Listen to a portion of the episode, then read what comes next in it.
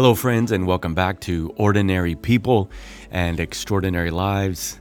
This is episode 161 of our little podcast, designed and curated and put together to help us experience the grace of God while living, leading, and overcoming in life's everyday challenges. It's great to have you with me again. Thank you so much for spending another episode together. You want to know more about me, check out lancebane.com, L A N C E B A N E.com. There's a number of resources there for you. You can also communicate with me. I would love for you, it really, it, not only would I love it, I need it, and I need it, and I love it for you to share a review wherever you may be listening. Leave a rating and share this with your friends as well. Hey, it's just good to be back together. Today, I want to talk about a leader's attitude, the leader's attitude. And I think about this because last week in my uh, leadership arena, I was spending some time thinking and, and praying and uh, just reflecting on some things that were happening in my own life, my family, and the area of my leadership. And I realized that a, a real heaviness had sort of come upon me and was just affecting my my attitude. It was affecting my vision and just what not only what I saw, but how I saw it, what I believed about it, what I believed about these circumstances and and I'm really grateful that I was able to see it because it afforded me an opportunity to to to make a change, to change my attitude. And so I want to talk to you today about the leader's attitude, about your attitude and why it is so important. And I want to share with you today two metaphors that I believe can serve as parables, if you will, to help us understand the power of the attitude, its, uh, its influence, and then share with you a few suggestions on how we can really manage a healthy and positive attitude.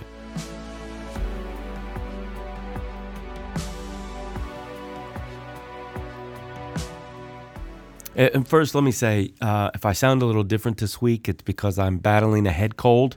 And so if I sound a little nasally, I uh, apologize for that. I'm working my way through it. A leader's, we're going to have a good attitude about it, though, aren't we? a leader's attitude, so important. You know, attitude is a choice. I remember John Maxwell said that attitude determines altitude. I'm going to talk about that today. And I was also thinking about the movie Remember the Titans. I enjoy that movie. And uh, based on a true story, if you've never seen the movie, of a high school in Virginia that is integrated black and white, and it's set around a football narrative where black students and white students that played football uh, had to come together and learn how to get along and play together. And they end up having an amazing season and overcoming great challenges. One of those challenges clearly was a race issue. Excuse me. And I remember in one particular scene in the movie, the star white player could not get along with the star black player, and they were just really doing their own thing that benefited themselves and, and their particular uh, friends. And there's one part where the white player sort of calls out the black player, and the they're having a real intense conversation, and the black player says to the to the white kid, he says, "Leadership determines attitude." He says, attitude reflects leadership. Attitude is so important and it has such a powerful effect upon our leadership environment. The people we're leading, the way we lead, the, the morale of those that we're leading, the enjoyment, the pleasure, the effectiveness, the sustainability, the efficiency of our leadership environment. And a leader's attitude is so powerful. And what I love about attitude is that it's a choice. You and I can make a choice to have a better attitude because we are responsible for our attitude. No one else is responsible for our attitude. No circumstance should have the power to determine consistently what your attitude and what my attitude will be. I was listening to a teaching recently by um, a man, and he was talking about the power of attitude, and he was quoting a story by Viktor Frankl. Viktor Frankl was a Holocaust um, imprisoned in the Holocaust camps, and he many of his family members died. And Viktor Frankl survived the Holocaust camps, and he became a motivational speaker. Lived for many years, And one of he attributes to one of his real surviving factors was this idea. He said, "I will never hate one of the Nazis for what they're doing. I will never hate one of them. They might kill my body and they might kill my family, but I refuse to let them determine my attitude and the quality of my inner world. That's the power of attitude. We get to choose. It's not always easy, but it is our choice. And and I would say attitude, what is attitude? It's I would say it's how we describe the tone of our being and the tone of our being is based upon thoughts, beliefs, and feelings primarily. Our thoughts often generate our feelings, how we perceive something, what we believe about a situation or a person creates these feelings. And so beliefs and thoughts working together create feelings. And it sort of just creates like a cloud around us. You've been around really positive people, that's their attitude. You've been around really negative people, it's their attitude. The attitude is how we describe the general tone of all how all of these work together thoughts, beliefs, and feelings. And so let me use two metaphors to describe for you um, the power of attitude and its ability to influence our environment.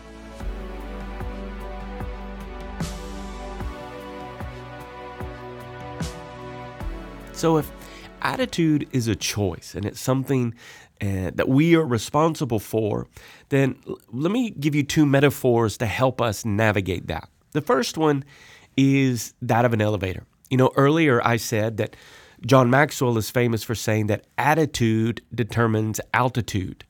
Remember, the Titans tells us that attitude is a reflection of leadership. How are you leading yourself? How are you being led by others? Who's influencing you?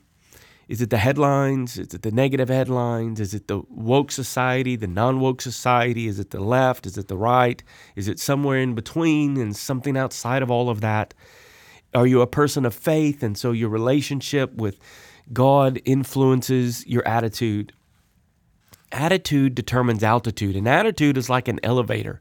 It can take you to new heights or it can take you to new lows, and you really determine that.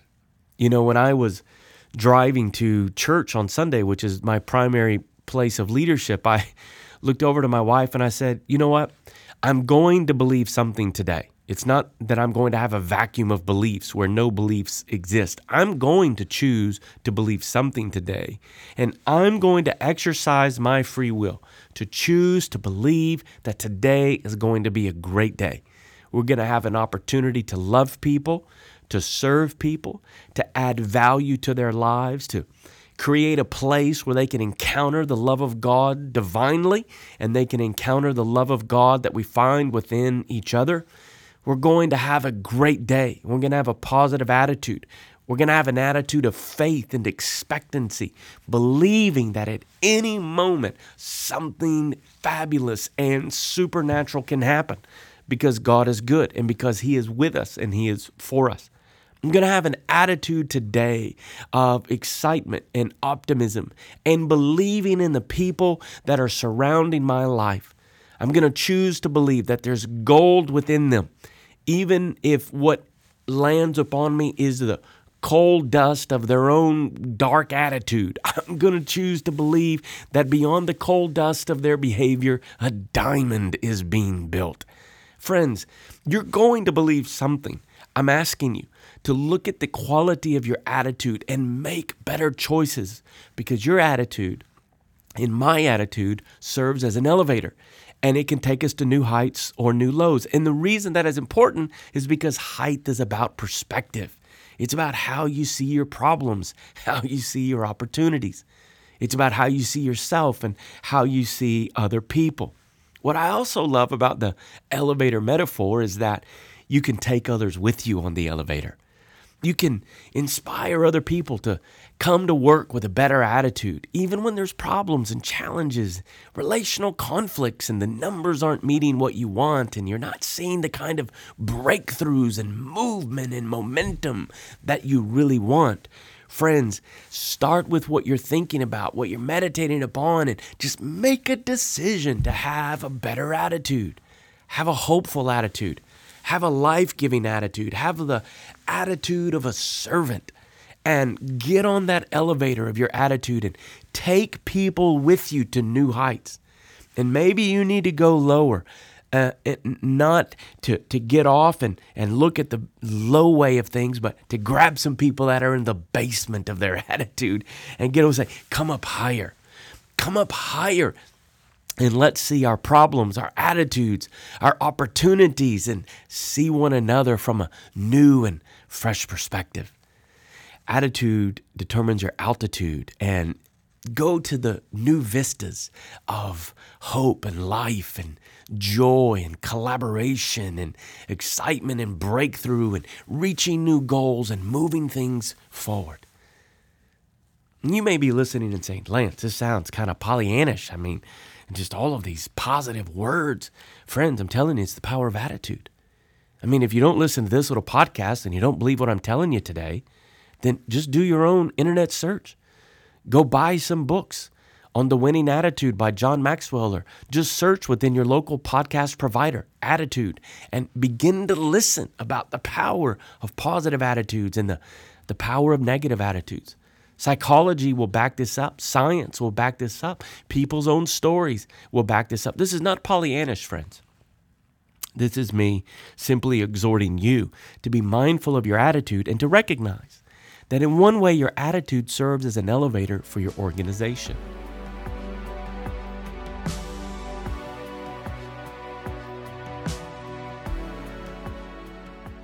Secondly, your attitude is a thermostat. Now, sometimes I'm more of a thermometer than I am a thermostat. You've probably heard this parable before. I can, like a therm, like a thermometer, I can measure the temperature of a room. I can measure the temperature of my own heart. But different than a thermostat, I don't have the ability to change the environment or the atmosphere. You see, a thermostat also has a thermometer. It also checks the temperature of the environment but it then has the power to change the environment. Isn't that amazing? Your attitude is a thermostat, it's not a thermometer. And if we don't get this in right order, then we will mis- misidentify our attitude as a thermometer and we just simply reflect what the environment is.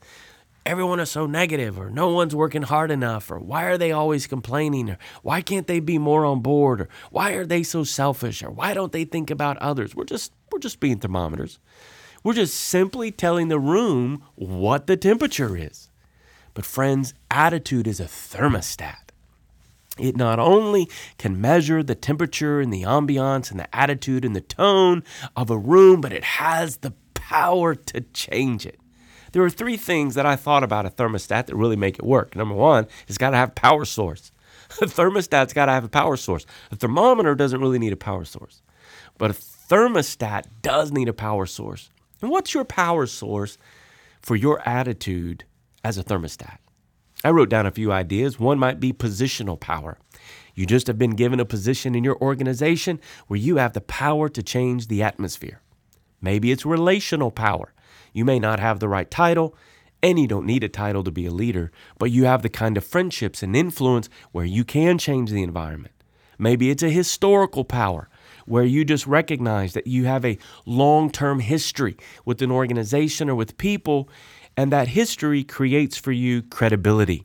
And so you have power simply because people give it to you, not by your position or simply by the level of relationship they have with you, but they see you as historically credible. Another way in which you might have power is wisdom. You are perceived to be as a person that is wise, academically wise, life experience wise, organizationally wise. If your attitude is going to be a thermostat, you've got to have a power source. Secondly, your thermostat has to have the ability to measure what's going on in a room. Listen for tone, listen for content have a feel, think about what's being said.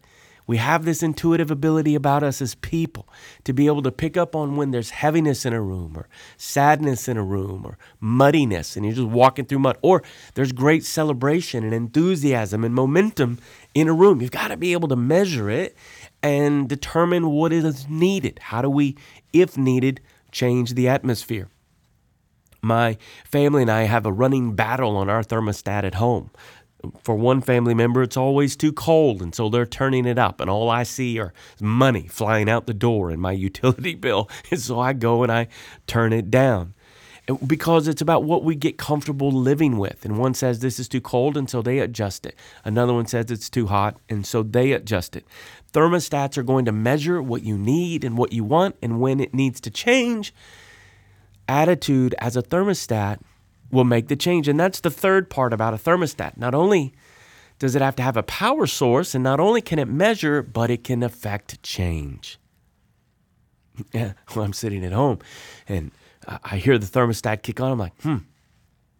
The thermometer in my thermostat is telling me that the temperature in the room is not at the desired level at which I have pre programmed it. It's going to make a change. And I feel the warm air blowing or I feel the cold air blowing.